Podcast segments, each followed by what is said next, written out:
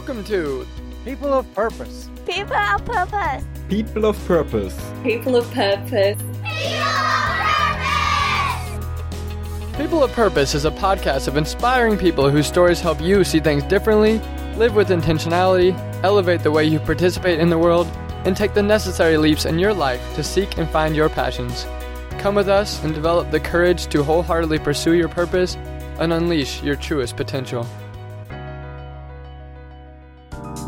I would repeat that to myself if ye have faith, nothing is impossible unto ye. And I began to have a vision of a different life. And within one year, I went from making $35,000 a year to making $35,000 a month. And that was a radical shift, of course. And it opened my world up and I realized I sort of figured out how to manifest my dreams internally. I asked myself hard questions. I said, Do you know what you want? And I said, Yeah, I know what I want. And then I said, Are you blocked it? Is there anything blocking you, or is there a clear path? You can't think yourself out of the box. You have to get out of the box to find your way just in the smallest little grain of sand, I can see a world. You want to keep your eye on the prize, which is the state, the trance like state, the flow state, and you fool yourself into playing. I would like to gather lay people from all over the world who are willing to use their innate and intrinsic powers to solve world problems. Gabrielle Glancy is an award winning poet, novelist, and essayist, a longtime teacher of writing, and a college admissions guru. After experiencing a life changing moment herself, in which she went from being a classroom teacher to founding New Vision Learning, she knows what it takes to manifest your dreams and is committed to helping others find the same power inside themselves. As a teacher, educational consultant, and college counselor for nearly 30 years, Gabrielle Glancy has been in the business of helping students find and realize their dreams. Not only has she helped countless students find a way to harness their strengths, to overcome their challenges, to learn how to learn, but as director of New Vision Learning, she has helped thousands of students all over the Bay Area, New York City, Los Angeles, and across the US and all over the world locate and get into the colleges of their dreams. Over the course of her career, she's worked in admissions three separate times at three different and highly respected colleges and universities. She knows exactly what it takes to get in, and that helps her every day as she guides students through the college admissions process. She's taught at some of the most prestigious secondary schools, colleges, and universities in the world, and for the past several years, she's been a series editor of Best College Essays 2014, 2016, and 2018. She's also authored the book on writing college essays called The Art of the College Essay, which has been one of the best selling books on the subject. Her newest book, Unstuck, which helps students free themselves from writer's block, is now out. Gabrielle Glancy has also been awarded Teacher of the Year by the National Association for Teachers of the Arts and won the European Council of Independent Schools Prize for Educational Writing. Her essay, The Best You Know How to Be, was published in their journal. Gabrielle is a widely published writer, and her work has appeared in The New Yorker, The Paris Review, and the American Poetry Review. She's been featured on NPR and in USA Today, and she has dreams bigger than you'll ever know until you listen to this interview.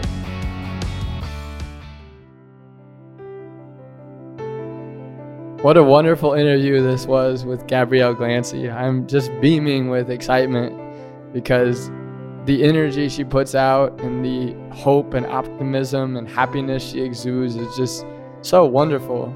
She has these incredibly unique ways of seeing the world. Oftentimes, she will flip something on its head, and in such an unexpected way, it has this remarkable result.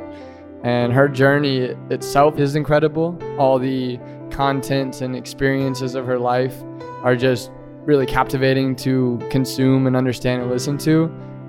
But I think her true beauty is in her expression. The level of honesty that she's able to cultivate in her self expression is just next level.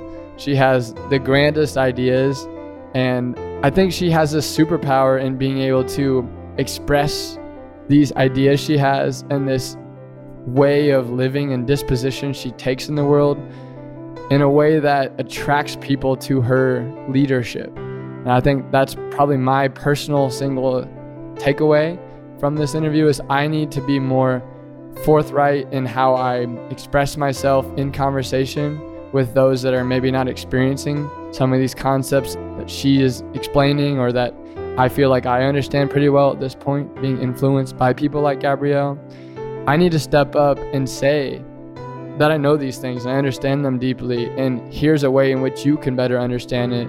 And then let's go on a journey together and let's unlock what that sense of purpose is, and let's shine a light down the pathway and let's make sure you get there. And just, she has this gift of getting people unstuck.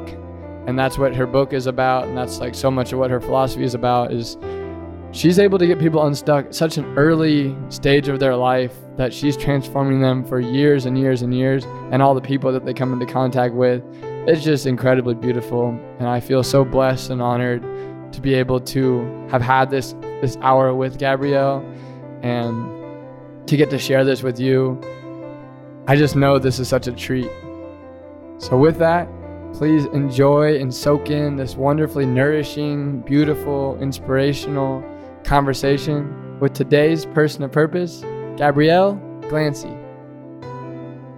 Hello, Gabrielle. It's wonderful to meet you today while I'm in Thailand. You're over there in the West Coast, in California, right? Yeah, nice to be here. Yes. So we got connected through a very long series of events. That's probably too much for a listener to uh, endure, but I'm really happy we got connected because reading over your bio and reading some of the essays and articles you've written, we have a lot of similarities in what we've done in our lives. I just recently got my master's degree in education. I have a podcast about these kind of topics that you teach some of your students about.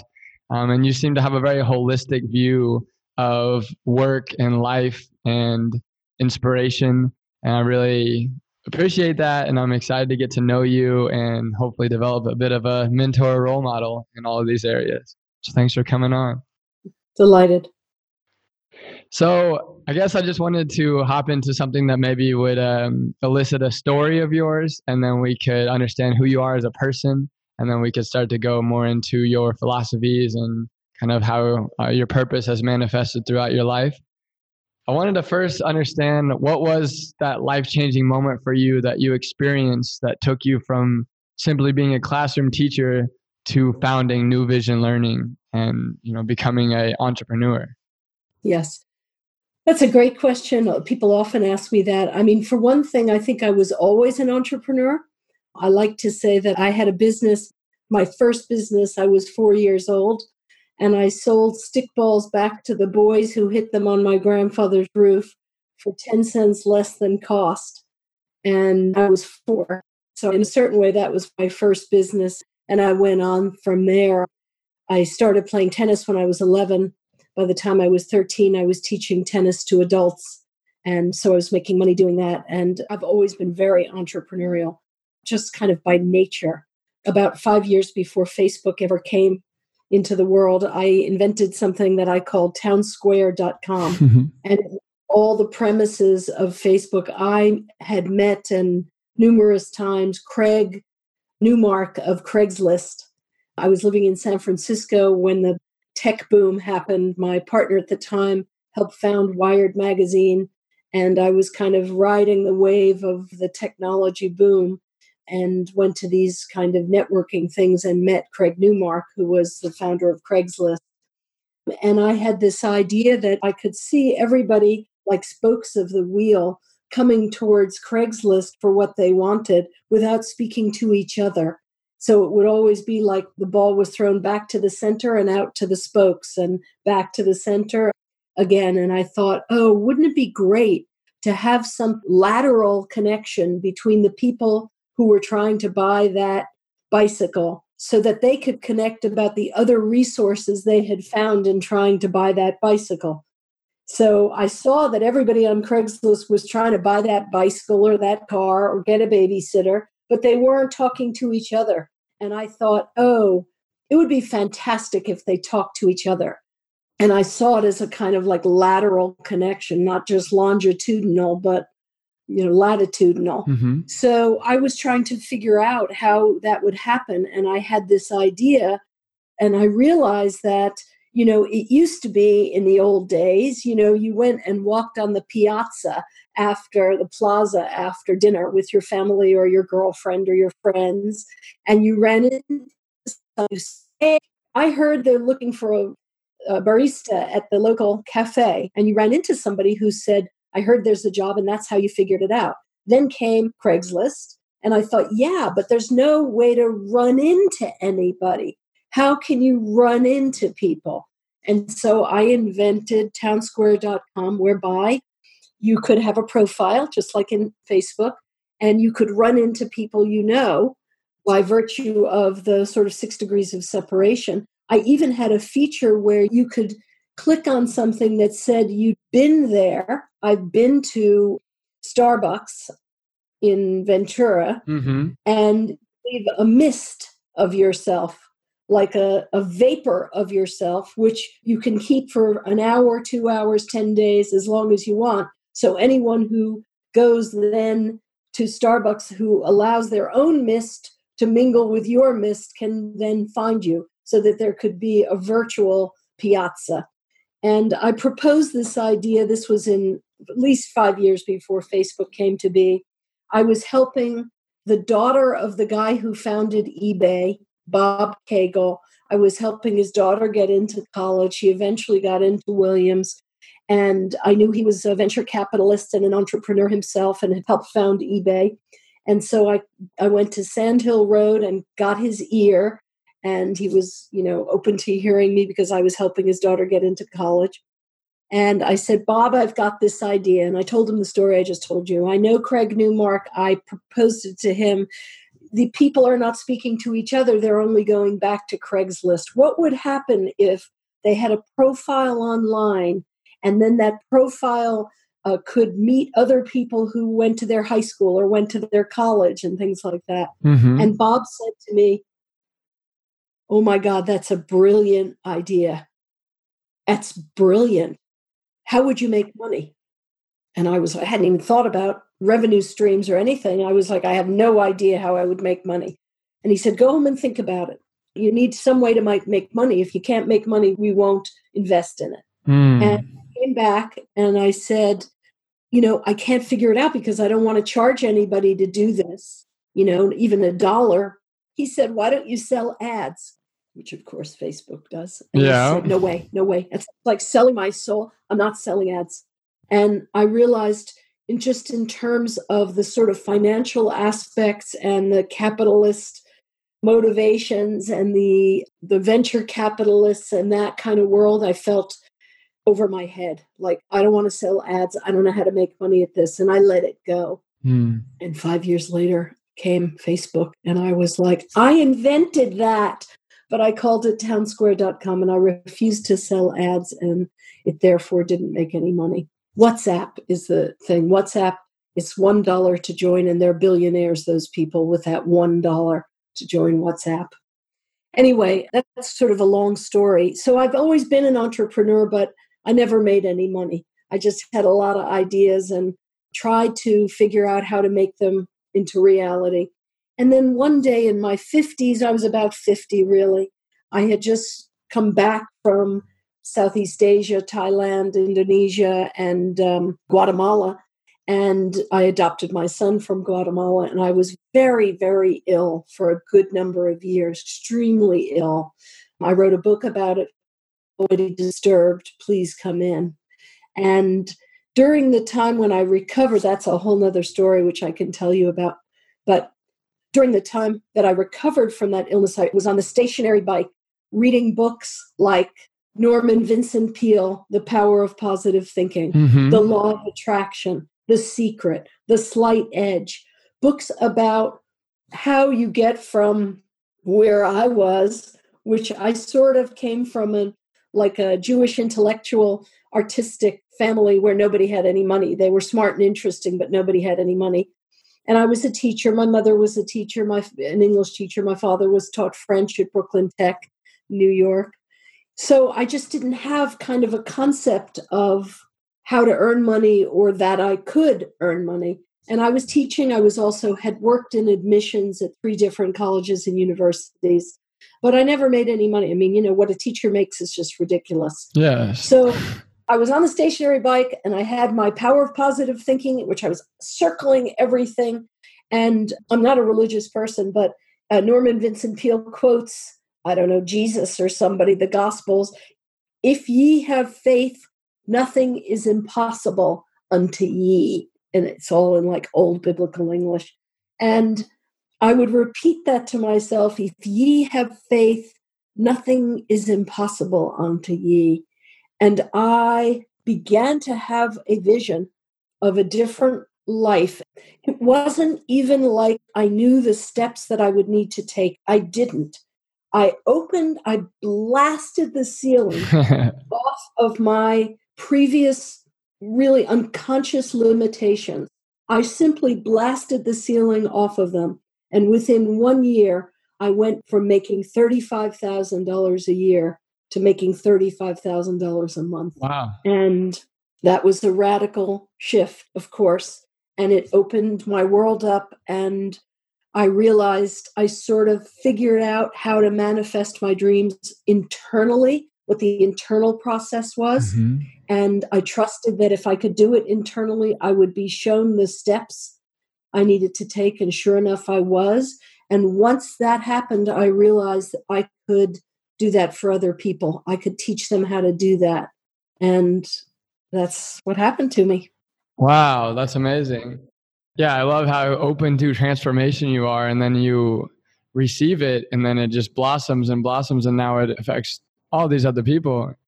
So you went from 3500 a month to 35000 a month what was it that you were making the money from? Was it your writing program for kids to search inside themselves, or was that a later venture? No, it was. I realized that I was teaching and helping students on the side get into, you know, really good universities. I was helping them. I had been in admissions. I was doing what I did part time. Yeah. Now I was doing it part time. Maybe I had three or four students. And I realized that if I wanted to do this full time, I'd have to quit my day job and I'd have to have faith that the students would come. And that's what I did. I quit my day job. I had like three clients, and I figured out how many clients I would need. And I just did what I told you. I manifested how many clients I would need, and then more than the amount of clients I would need, then 10 times more than the clients I would need, and then started hiring people and formed New Vision Learning because it became something that was bigger than just me. Wow. And then I started writing books about what I did and doing podcasts. And I was just recently did a TV thing. And, you know, I've just been kind of, people have been asking me how I got where I am. And I've been answering. Wow. You look so happy too as you share the story. That's quite a blessing. What is it that makes you feel so much more happy or content right now than when you were on a $3,500 salary?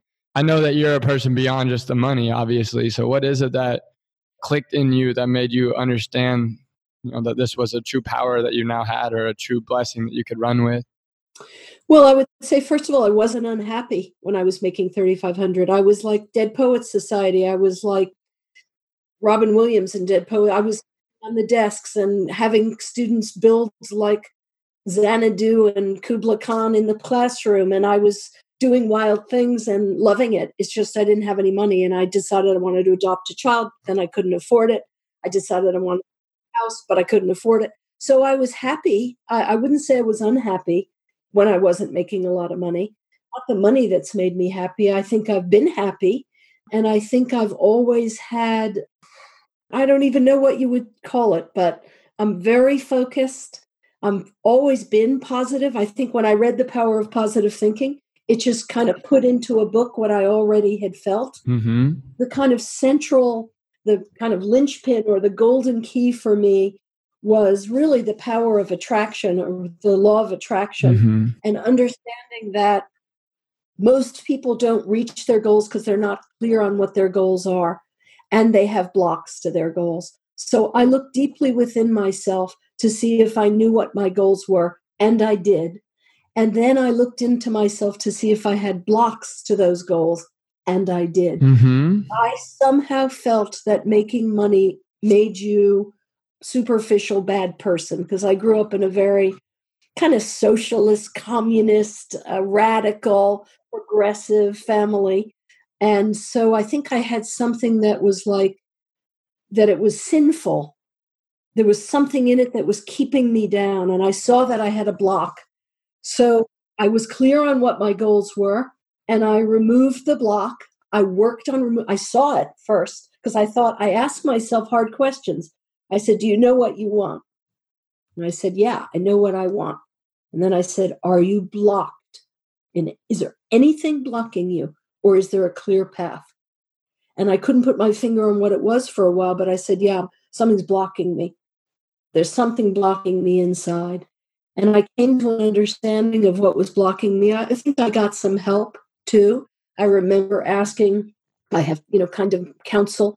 I have some trusted people that I speak to who help me and said, I think I got a block with this. And it was a very simple thing once I identified it. And somebody said to me, There's no merit in poverty on its own. There's no merit in poverty. And there's no merit in richness on its own. You know, they're equal. But need to think that it's sinful. You can move that preconception aside and you can go for what you want. And Yeah. I didn't like have a, a number in my mind or I never could have dreamed that what happened to me would happen to me. And frankly, I'm still doing it. I have more goals, more dreams. And sometimes, you know, if something goes sour or south for me, I reenact in a way that first manifestation or transformation. And I just get super clear what I want. I leave behind all the flotsam and jetsam of anxiety and doubts and all of that Mm-hmm. stay clear on what it is I want. And, you know, lo and behold, I never know how it's going to happen. I don't try to figure it out. I don't go, what's my next step? You know, oh, I don't know what to do. I just stay clear and I know the next step will present itself. And it does a hundred percent of the time. That's amazing. Yeah. We're two years into People of Purpose podcast, and this law of attraction concept comes up more than half the time on these interviews. And it's real. Like you focus on what you want, you leave behind what you don't want anymore. I like that raw honesty you have at um, really going after your goals without like the blocks in the way.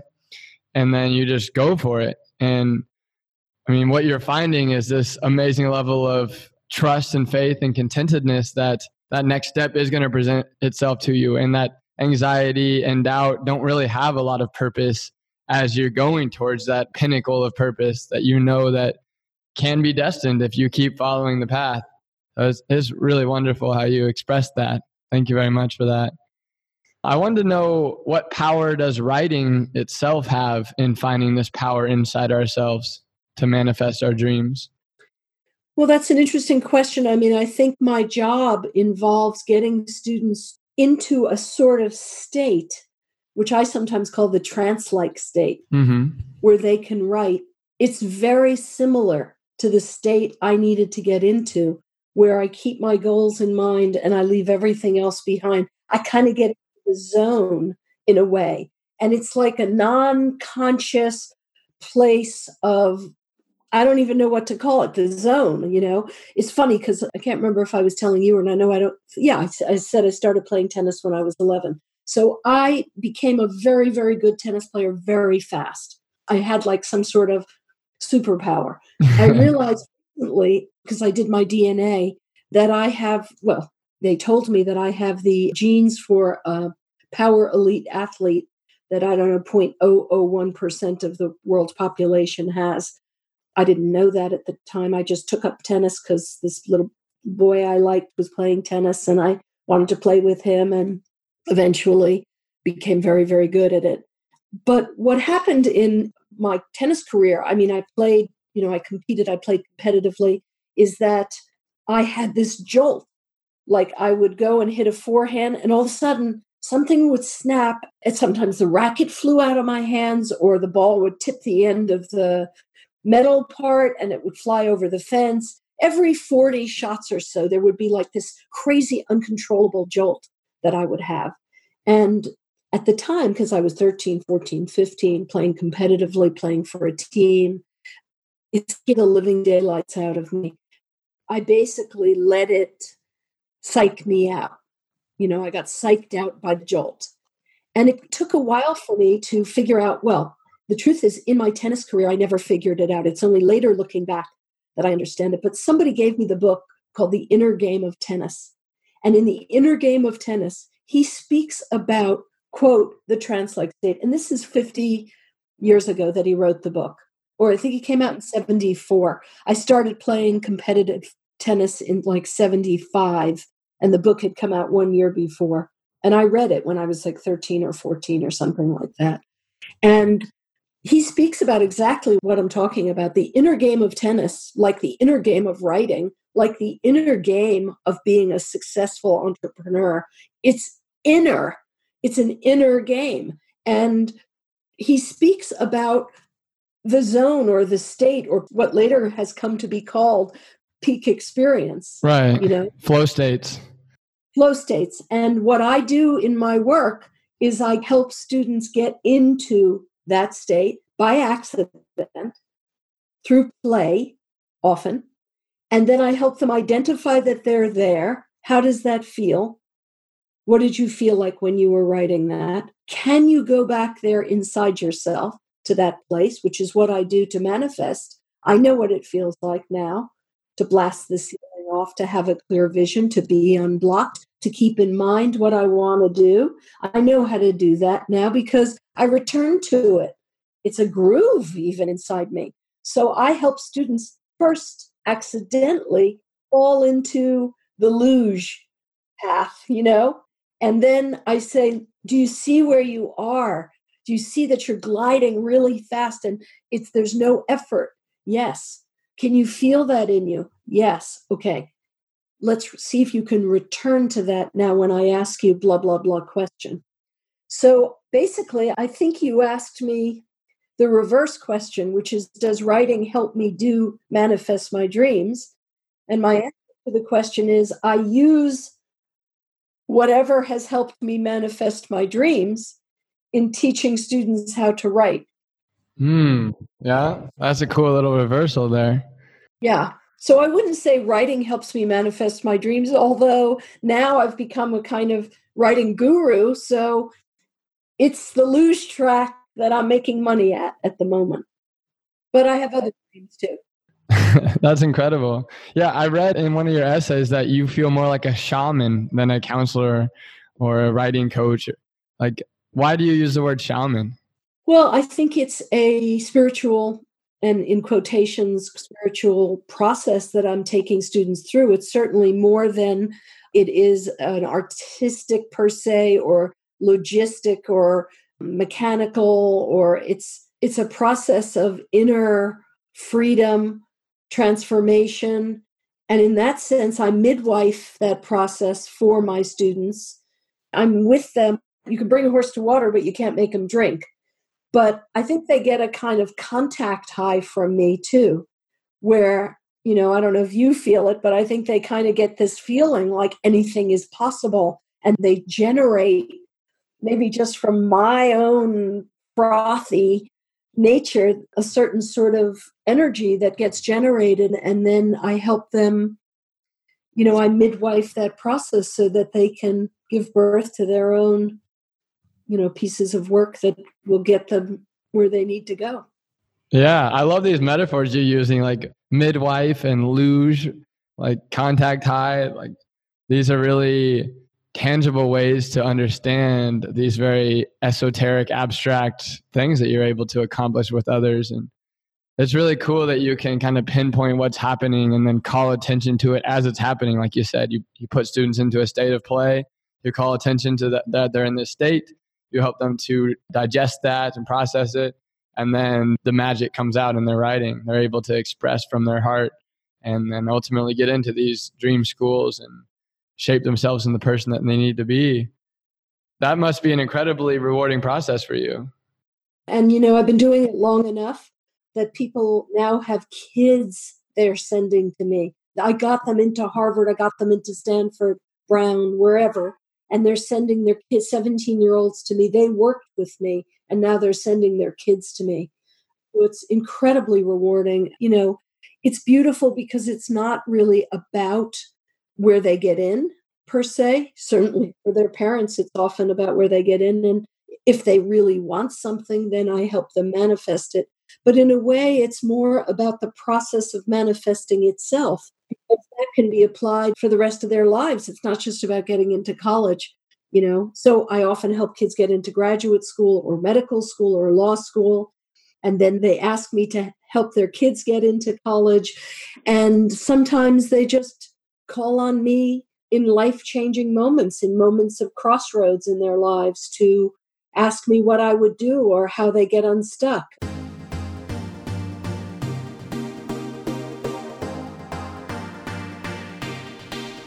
Is there something interfering with your happiness or preventing you from living out your purpose?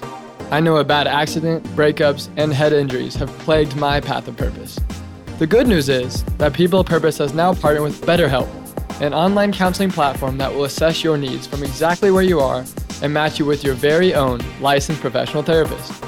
You can start communicating in under 24 hours. BetterHelp is not a crisis line, it's not self help, it is professional counseling done securely online. There is a broad range of expertise in BetterHelp's counselor network, which may not be locally available in many areas. I know that when we are purposefully and passionately pursuing our visions, it can be so hard to take the big action you need for yourself. That's why I love BetterHelp. BetterHelp is available worldwide from the comfort and ease of your smartphone. You can log into your account anytime and send a message to your counselor, call, or video chat as often as you need. You'll get timely and thoughtful responses without needing to be in one single city or drive and sit in an uncomfortable waiting room just to have a 30 minute conversation. These conversations have the power to literally change your life. We need to make sure we're having them. BetterHelp is committed to facilitating great therapeutic matches so they make it easy and free to change counselors if needed. For me, the sign up process was so thorough and personalized to exactly what I needed. Within 15 minutes, I was done, and the very next day, I was paired with a counselor with the pedigree to help me think through exactly the questions I have at this stage in my life. Since I've met my premarital Christian counselor, Colleen, I've had enormous insights on where and how to create better boundaries, and even had a session with my fiance while she's in Thailand and I'm in California. It's amazing how powerful and accessible counseling is today with the power of the internet. BetterHelp is more affordable than traditional offline counseling and financial aid is available. Whether you need professional coaching for your business, help overcoming a trauma, or just need a thought partner who would walk through a rocky part of a road with you, BetterHelp wants to help you start living a happier life today. People of Purpose listeners get 10% off your first month. Visit betterhelp.com forward slash people of purpose. That's betterhelp.com forward slash people of purpose and join the over 500,000 people taking charge of their mental health with the help of an experienced professional. You know, I wrote a book called Unstuck about that very idea. Yeah. So, you know, I think people often ask me, I, I feel stuck. I, I can't figure out whether I should go to law school or go to medical school. Right. Well, you know, it's interesting too because I did not prepare for this moment at all. And I trusted that when we were here, I would find the luge of this moment and I would glide down it. And in a way i don't didn't want to make myself nervous. I didn't want to give myself preconceptions or like a script. I know how to get in there. I know what to do so i trusted that i never met you before. I don't know what you're going to ask me. It doesn't matter. I can jump on my you know sled whatever it's called and and do it. Yeah. And probably do it better if I don't prepare for it. Exactly. And same for me. Like, I never would have manifested you coming into my life had I not said yes to this crazy podcast idea and then said yes to people's suggestions and referrals. And so, on my side, too, there's a similar manifestation that's going on that's not just from what me, it's, it's, trusting what's what's around me it's allowing the thing to come in and yeah i mean there's a reason we're meeting it's really cool totally i mean as i'm talking to you too i feel like well you have what i'm talking about but i could have i could imagine having met you when you were 12 you know And mm-hmm. I probably could have foreseen something of what you're doing. Like I probably would have foreseen something and would have been able to ask you enough questions as you're asking me for you to reveal things that would make me say to you, you know, one day I think you're going to be asking other people questions. And, you know, because I can feel it yeah. you as we speak as well. Cool. Yeah, I love it. And I think what you're saying about asking questions to get to something at a much younger, earlier stage for people, someone in your role in someone's life is so important and powerful. If you can get people unstuck before they're severely stuck, just through a series of questions where you're tapping into their true inner nature, their heart, their sense of purpose, you can avoid years and years of suffering. That's a priceless service to offer. I think so too. I mean, and at this point in my career, you know, I'm not cheap. So, and I often think to myself, just what you said, I think, well, where else is anybody going to get this? Right. Like, do you just help people write essays? Because we met somebody who's half your price and they could help. And I say, you know, you can go to anyone else you want. There's thousands now because it's become a very popular thing. And there's like prepscholar.com and Ivy West and Ivy Wise and admissions consulting and blah, blah, blah. There's like a million people. And I'm amazed that with those millions of people and all the sort of companies now, that people are still coming to me. I know that it's something different, completely something different that I offer. So I noticed like your book is called Unstuck. It's about helping people get unstuck back on their path what's like a universal takeaway that you could convey in a minute or so on the podcast for someone listening that does feel stuck? I remember I felt stuck in certain occasions and there, it's cloudy. It's hard to see your way through. There's the fog is dense. What's one little thing you can do to help people find that light forward? Well, I would say that you can't think yourself out of the box. Mm. You have to get out of the box to find your way. So you can't think yourself out of it so once you're like agonizing you're you know you're anxious you're trying to get out of it you notice you're stuck it makes you nervous i would just try not to think yourself out of it but to step aside and start doing something that's why i think i was on the stationary bike so i actually feel like not only did I see something different because my body was moving, so yoga, biking, music, dance, sports doesn't matter. I think getting the body moving helps you get out of the mind mm-hmm. for one. And then I think what happens is if you can almost trick yourself into, I mean, for me, I had a lot of these insights that I'm telling you about on the stationary bike, right? Yeah. I feel I almost like biked it into my muscles. I kind of bypassed my brain and I pedaled it into my being. Mm-hmm. It's like I almost could put my brain aside, even though I was reading, because I was reading The Power of Positive Thinking, Law of Attraction, everything, right? I was reading, so that's in the mind, but somehow I was biking at the same time. And I feel like I kind of pedaled it into my being. Wow. So I think the thinking mind is not the way out. Mm-hmm. So you've got to find another way. You got to do it. You can't, what do they say? If you do the same thing over and over again and expect different results, that's the definition of insanity. Yeah. So you have to do something different to get different results. And for me, you leave the problem there and go out and shoot some hoops, take a swim, take a walk in nature, play with your dog, take a shower. It will come to you. Yeah. If you let it. Wow, I love that answer. That's so true. Yeah. So I was fortunate enough the first time I lived in Thailand, after I finished teaching at the school, I had 15 months where I was able to kind of go all over Southeast Asia. I did a 10 day meditation course. I went to India for a month and got yoga teacher certified. And this concept of like your inner knowing, your intuition, that higher self is always going to show you those answers more than your thinking.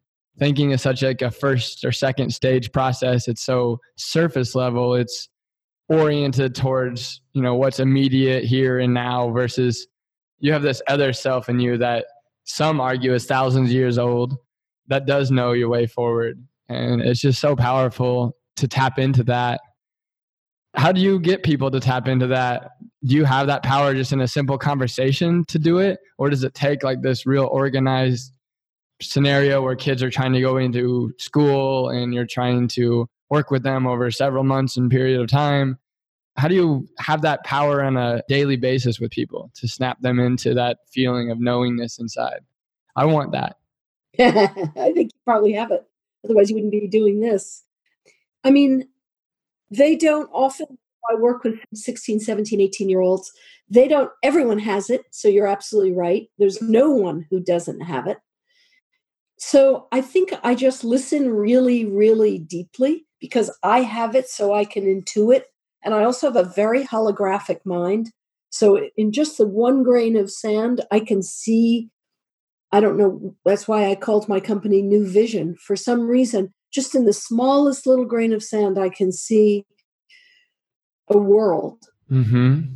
So it doesn't take me much to ask a, a few questions and then what happens is when they hear themselves speaking and they hear what they answer, I just hold up a mirror and say, That's what I'm saying. Like if I met you when you were 12 and started asking you questions, I bet I could have seen this and I would have said, You like to know people's stories, it sounds like. Oh, yeah, I really like to know people's stories. Yeah, really interested in, I don't know because I didn't know you, but that's what I can do is that I listen really deeply and all I do is hold up a mirror and say, well, it seems like what you said is, you know, I had a student recently whose, whose dad was a Pakistani, dad, dad was an engineer. They wanted very strict upbringing, wanted him to be an engineer, super smart kid. Kid loves acting. Yeah. And we picked like 12 schools with his parents, MIT, Caltech, that he was going to apply to. And we spent a year you know trying to write essays. And and one day i said to him sultan i don't think you want to be an engineer. And he laughed. He said no i really don't want to be an engineer. And i said why are you applying to engineering school said my parents want me to be an engineer. And i said tell me a little bit about when you said you're a meticulous critic of video. Can you tell me a little bit? You said that. What do you mean? And then he started telling me about Dark Knight and that Batman movie and all what his critique of it was. And I don't know, in the end, just listening to him, by the end of that session, he changed the whole list of schools. And I said, Well, what would happen if we had schools that you could both do engineering and acting or film? And then he spoke to his parents and we decided to change his list completely. So he has like 12 new schools on his list. And he was able to free himself and really really write. And maybe he'll become an engineer maybe he'll become an actor i don't know. But it's just from listening you know and it's a process. Does it happen the first session? Not necessarily. Right. I can tell a lot the first session but hmm. sometimes it's a process too yeah and that's another layer to work through for people is the power of parents and societal pressures and culture that you come from. I think you really nailed that issue that a lot of people face is there's sometimes I think a feeling in people that they have a lack of agency over their own life, that it's controlled by all these bigger forces than than they have the ability to step in the way of, such as like your parents saying you need to be an engineer. That can be a hard bridge for people to cross. How do you recommend people think about having those conversations and and making those commitments that could potentially have these really risky results, like your parents disowning you, for example, or something like that. It rarely comes to that degree of, you know, right. there are times when I've advised people, I've helped them, you know, they've been students of mine, or I've helped them write, you know, figure out college, and they come out to me in the process of my working with them.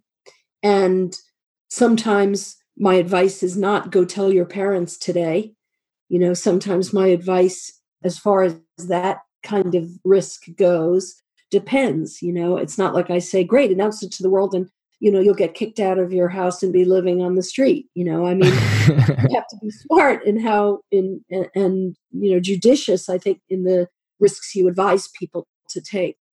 In my business though it's not usually that so much as just expression inner expression. Mm-hmm. sometimes it's the list of schools you know aren't the isn't the list that a student is going to end up with but mostly it's helping them find their inner voice really to speak about themselves and to figure out what they want. Right. Right that makes sense.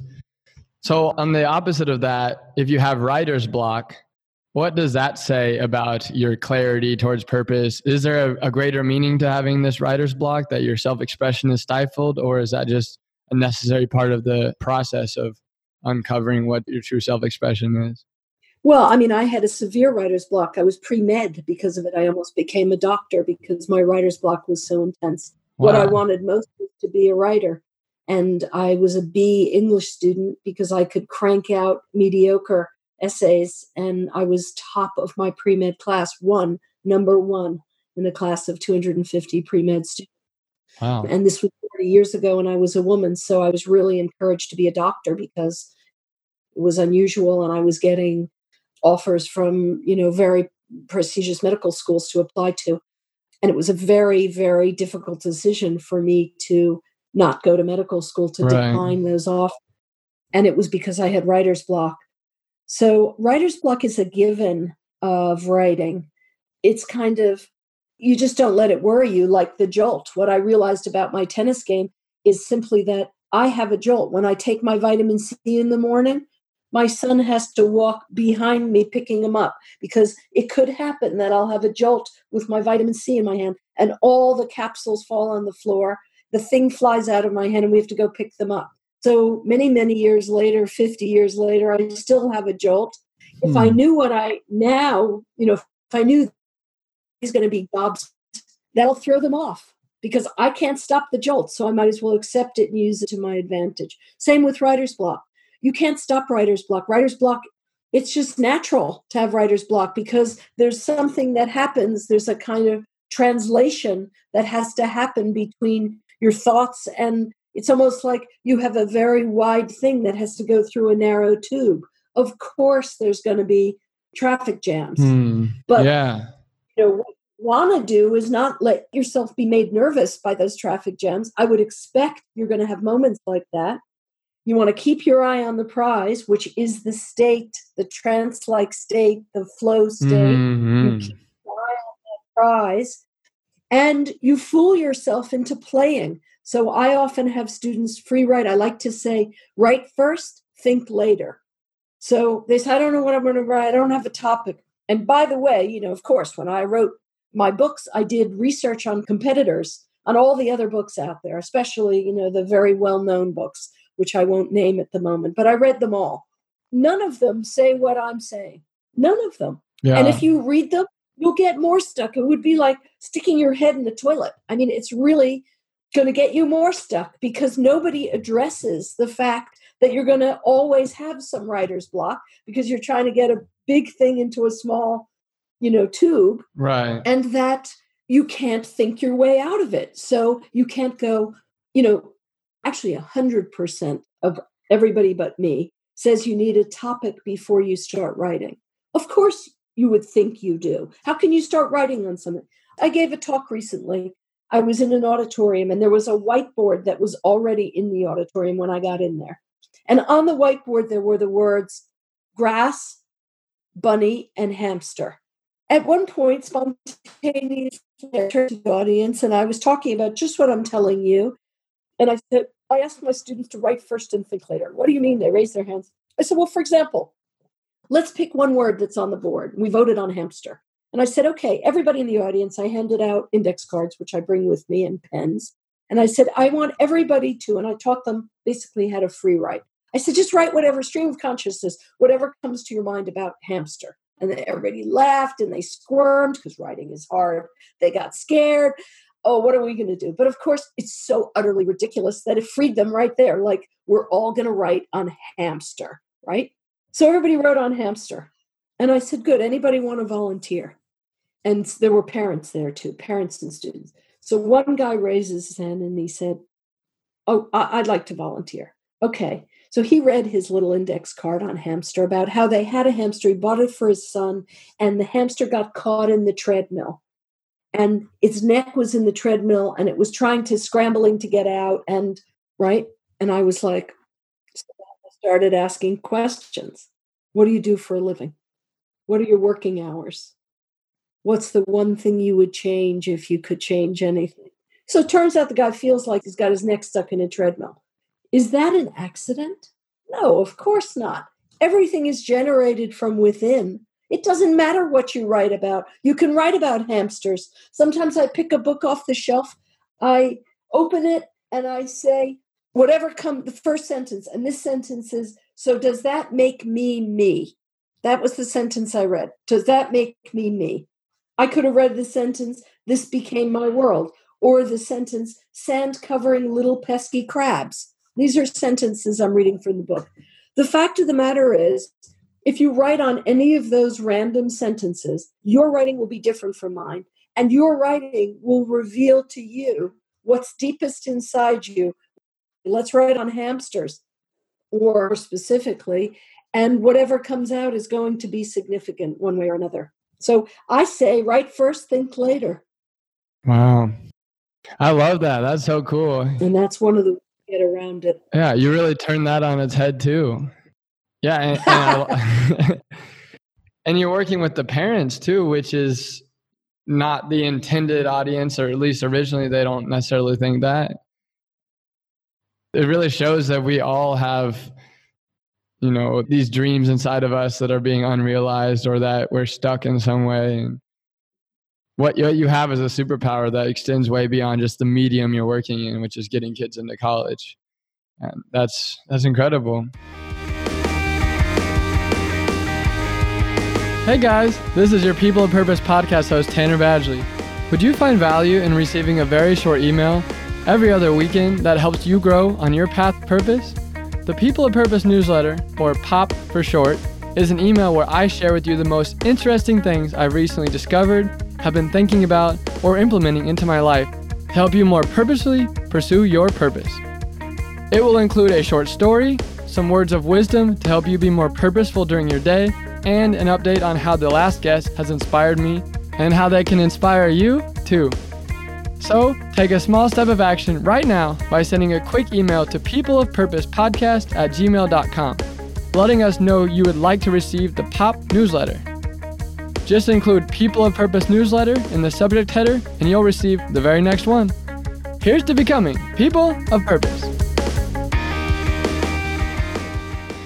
So, I want to also talk about like um, all of these, your career connections with parenting. I noticed that you have this really unique situation regarding parenting. Like, you've adopted a child from Guatemala, and I think is it true like you're are you a single parent yeah raising a child yes yeah. So, how do you infuse this teaching, writing, entrepreneurial like spirit to knowledge with the law of attraction, the luge? How does that make its way into parenting? Like, sometimes I think the world would be a much better place if we were all parented like at a young age, one, two, three years old, to think in the way that you've described to us. That the prize is that inner feeling, that peak state, that flow state. I was never taught that until I figured it out on my own at like 25, 26, 27 years old. And mentors helped me figure it out. But what if we were able to do that at one, two, three years old? Like, I want to know how you're infusing that wisdom into your parenting. Well, let me just say first, I feel very humble in relation to parenting. It's the hardest job I've ever had, times a billion. It's really, really challenging. And I have a wonderful, beautiful son but it's 24 7. I'm the only one to make boundaries and cuddle at the same time. And it's really hard work.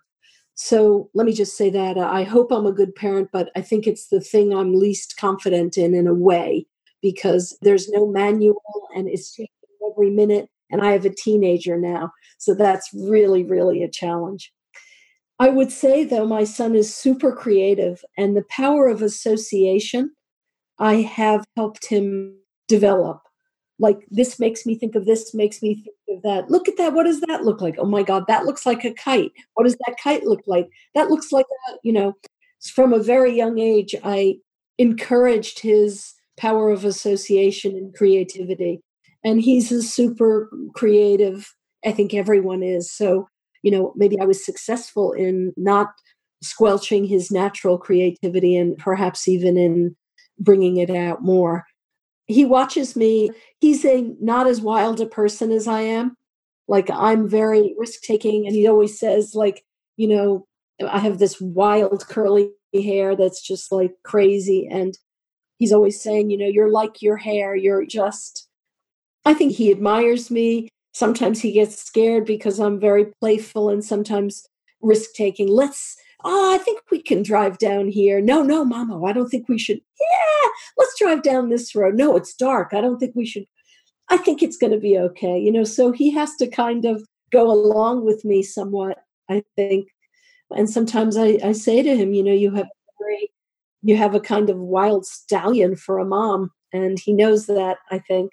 Sometimes keeps me on the straight and narrow. He says, like, let's not jaywalk. Come on, there's a crosswalk. Come on, mamas, let's walk in the crosswalk, you know, because I might not walk in the crosswalk.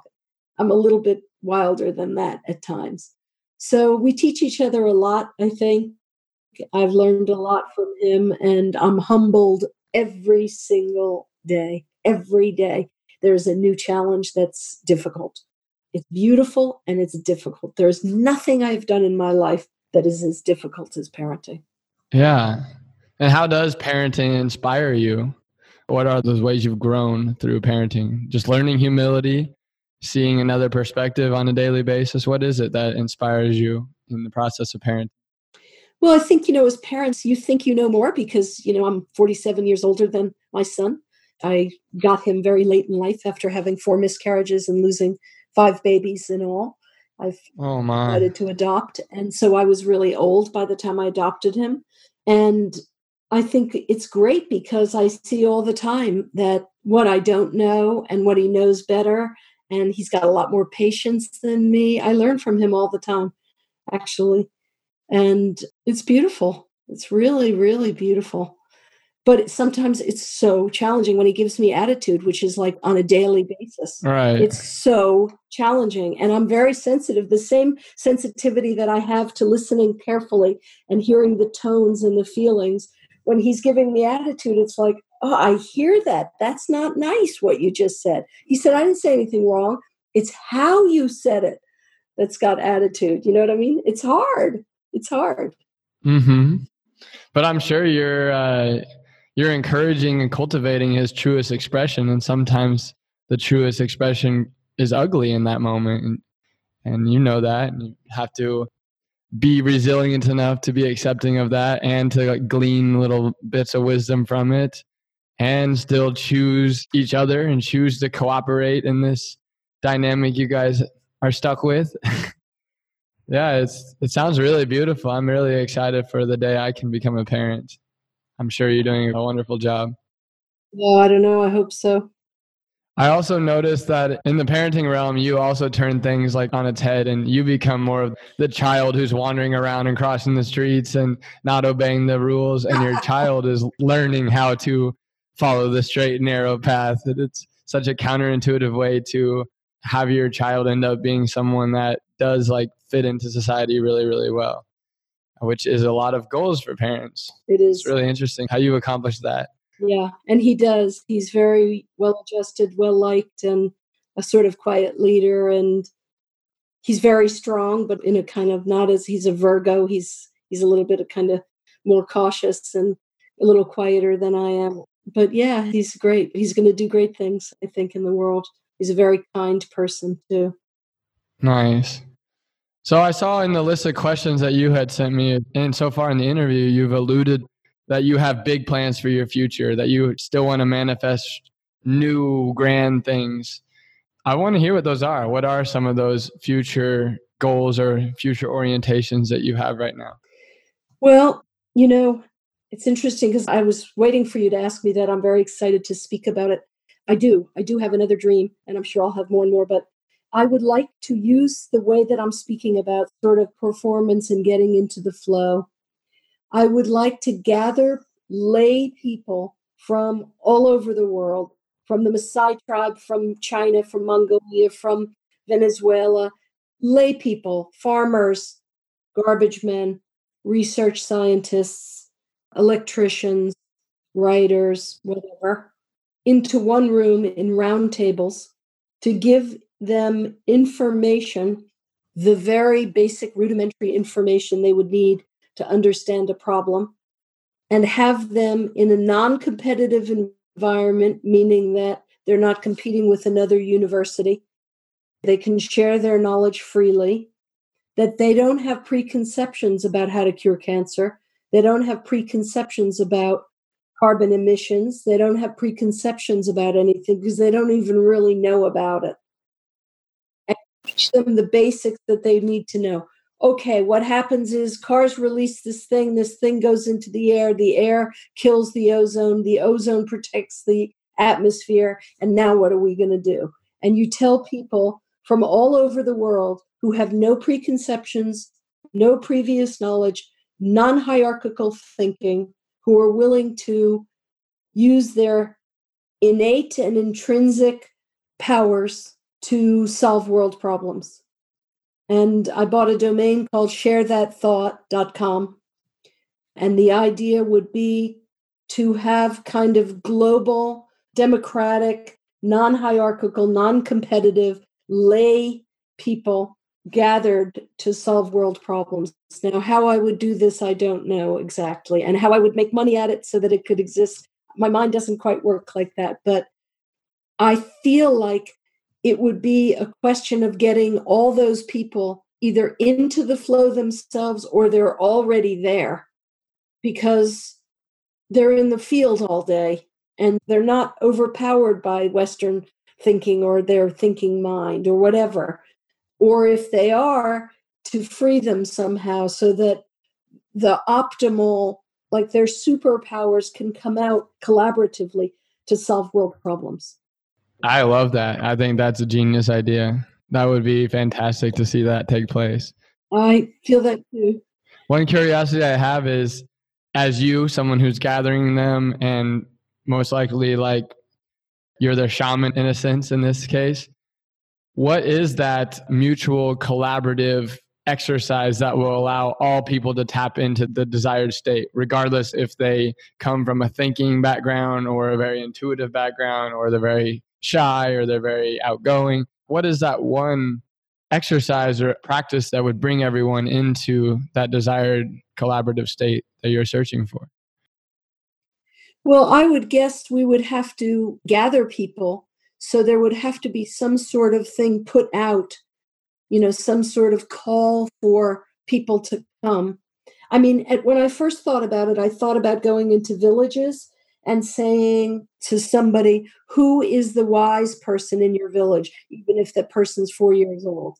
Like, who is the wise man or the wise woman of your village? Who is the shaman of your village? Who possesses this knowledge without you know, education or whatever. But I think I would rather do it on a bigger scale than that, than just get shamans of the world together, even if they don't know they're shamans and other people think they are. And I think it would be how it's expressed, how the call, and the call, of course, not just how it's expressed in writing or in verbal, but the call that I suppose it would be like the shofar. It would be like a call, a universal global call that I would have to begin to try to manifest to pull towards me and to pull towards the vortex of this idea the right people. And I mean, I haven't thought practically how I would do it, but if I did it the way I do everything else, I would do a silent internal whirling dervish call that would call to the table the people who would need to come to it. And I would then know how to express it in writing in a way that the right people, it would self select to some degree, and the right people would come. What is this whirling dervish internal call? That's silent. What is that? I recently spoke to like a counselor, I don't know what you would call a coach. And I was telling her about something, and she said, Well, when you feel blah, blah, blah, overwhelmed by blah, blah, blah, focus on an object that's in the mid distance. Focus on that object. And she was explaining how somehow the anxiety or the difficulty would fall away. And I completely understood what she meant because when I manifest, I do this thing. My eyes kind of go back and forth. It's almost like EMDR that I do mm-hmm. consciously. My eyes kind of go back and forth and back and forth. I think I'm integrating unconsciously left and right brain or something. It's instantaneous. So I don't repeat it. I don't do it for long and I don't repeat it. I only do it when I'm ready for the result because it usually happens really, really fast. Mm. So, for example, you know, if I, yeah, I mean, let's say I feel like it's my slow season and I'm needing clients, right? I have to really ask myself, are you ready now or you still want to work on your book? Because if I say, okay, I'm ready now, and I try to manifest it, and I manifest it, I do what I'm telling you, my whirling dervish kind of thing, the phone rings. So if I want to work on my book and I don't want to see clients for a month, I can't do that thing where I manifest because I'm going to get clients.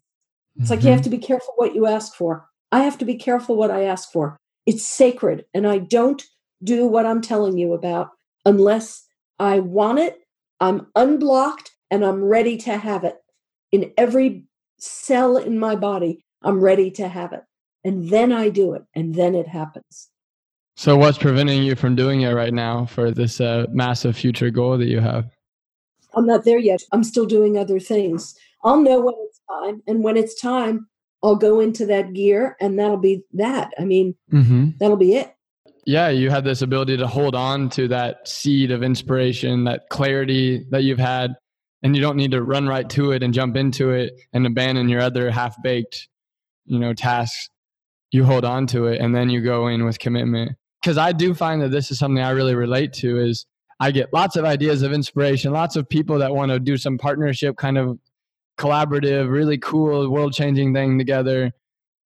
But it's really hard to find people and find in myself the ability to commit to full action and all those unanticipated aspects of full action all that return like you said that phone calls coming and that new clients coming and all of those demands related to that client their referrals like you're saying yes to so much when you say yes so what you just said is really I've really spoken to my life to understand that when you have a really grand vision and grand dream, you need to be able to be ready to commit to it in the moment. And if you're not, then hold on to it for a while because you'll be ready for it when you're ready for it. And you have to be honest with yourself about that. So you have to sort of say, Am I ready for that now? No, I'm not. Okay. That's okay. You know? And you don't even need to know why. You said, Why aren't you doing that? I don't know. I'm doing other things. But I know that if I'm ready for it, I know that I will open up to that and that'll happen. I know that now I've been interviewed a lot, you know, with the new book coming out and just recently. And a lot of people have asked me, what's your next dream? And every time I speak about it, you know, everybody's been very interested in it and it makes it a little bit more real, but I haven't been ready yet. I'm not ready.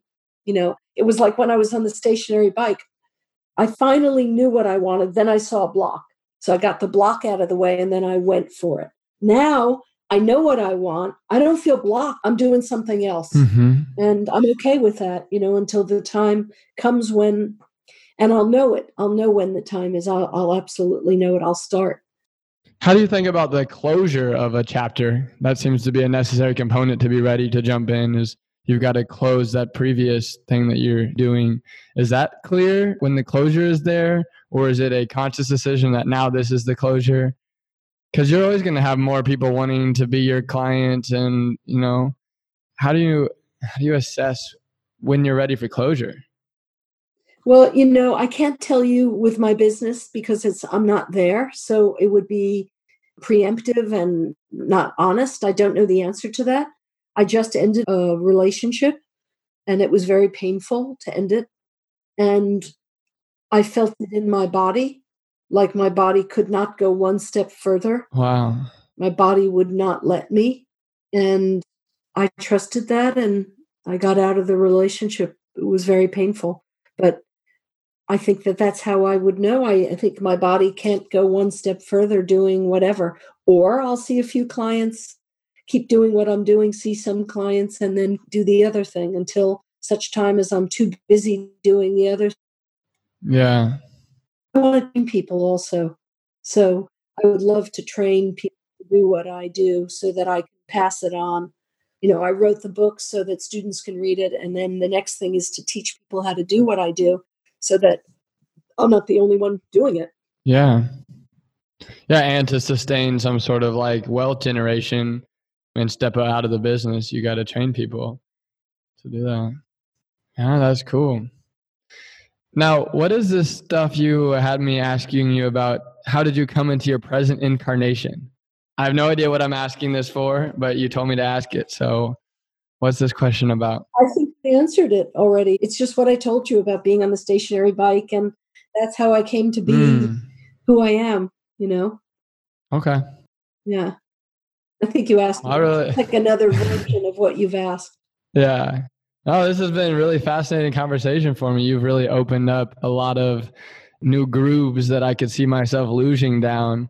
Uh, especially if like you're I mean, I'm envious of these 16, 17 year old students that get to spend a year with you cultivating their inner voice. Like these people have to have their lives so transformed.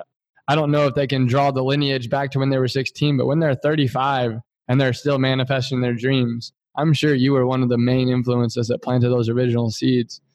Do people come to you and tell you that? Yes, yes, really? they do. So I was going to say, since Facebook, people have been able to find me quite easily just by Googling me or Facebooking me, friending me on Facebook. And yes, I've had a lot, a lot of students or people I've worked with or known say to me even things like, I hear your voice. It's 40 years ago, but I still hear your voice saying, whatever, you can do it, or whatever it is. They actually say, like, I hear your voice. I hear the timbre of your voice, the rhythm, the cadence of your speech yeah. when I think about blah, blah, blah. Yeah. Yeah, I think, I mean, in the hour of getting to know you, I can see how well you search for your own inner truth of expression before you speak. You pause maybe a second or two longer than most people would. And you're choosing these really precise words to label your emotions and your feelings. And you're using these tangible metaphors to help us to understand what you're saying. It's really hard to express what you're saying. I find it to be really hard. And I'm just now coming into a more full understanding of some of these concepts like law of attraction, power of positivity, those kind of things. But it's still, I'm a little fearful of expressing it more publicly because it can sound really frou frou or like, you know, out there. And I want to be like, you know, accepted. And I think you have the ability to like go way beyond that. You're way more than just accepted. You are seen as someone that people want to lean into more. And they're asking for you to transform their lives and yeah i feel like really challenged by you in that our conversation has challenged me to become more like you in that sense. I want to be someone that can step into people's lives and really help them to develop that sense of purpose and commit themselves to a drive to it and it to come from an honest place within. And it takes being a leader with yourself first to be able to to head that direction. So I'm sure there's a lot of positive impacts of this conversation just on me as this host in this podcast. Thank you very much. You're welcome. It's been a great pleasure. Do you have anything that you want to draw people towards um, that are listening? I mean, you know, my book just came out, Unstuck, and it's got a lot of what I've said and the stories of my life, how I came to to be what I am and how I help people unstick themselves, help them get unstuck. I just would say to people, get the book unstuck and get unstuck. It's just quite a beautiful little book. That's really all I would say. Yeah, I'm definitely going to read it. I really enjoyed reading all your online essays and articles I was able to find. You have, I mean, it's pretty clear in your verbal expression, but your writing is is really beautiful and really easy to follow along with, and is captivating. I remember, I think I was reading it like too late, like it was like after midnight, and I was like, I'll just research it for a good 15 minutes and get ready for bed, and then it was like an hour and a half later, I'm still reading what she's saying on the internet. Thank you. I'm happy to hear that. I'm happy to hear the content of your life is interesting, obviously, like all these different roles and, and mediums you find yourself in career wise. But I think you have a deeper level that's universally captivating that taps into something that's uh, not dependent on what we're doing for our living, but it's more of this human quality we have that we're searching for how to live a, a thriving life, how to live a true and honest life, how to live a life that can build into the lives of others around us. And yeah, thank you for being such a leader in all of those those spaces that we all walk in and share. Pleasure. I'm very pleased I found my own path and I'm in the business of helping other people find theirs. It's super exciting and rewarding. well, thank you, Gabrielle. So, what actionable step are you going to take next? Do you have a lingering question? Or is there something we can help you work through to figure out and reach your purpose? People of Purpose is here for you. Just send us an email or a message on Facebook. If you want continued inspiration, subscribe to the podcast and soak in the stories and words of our insightful guests. Do you have any friends that might enjoy this podcast? Bring them on board as a podcast subscriber.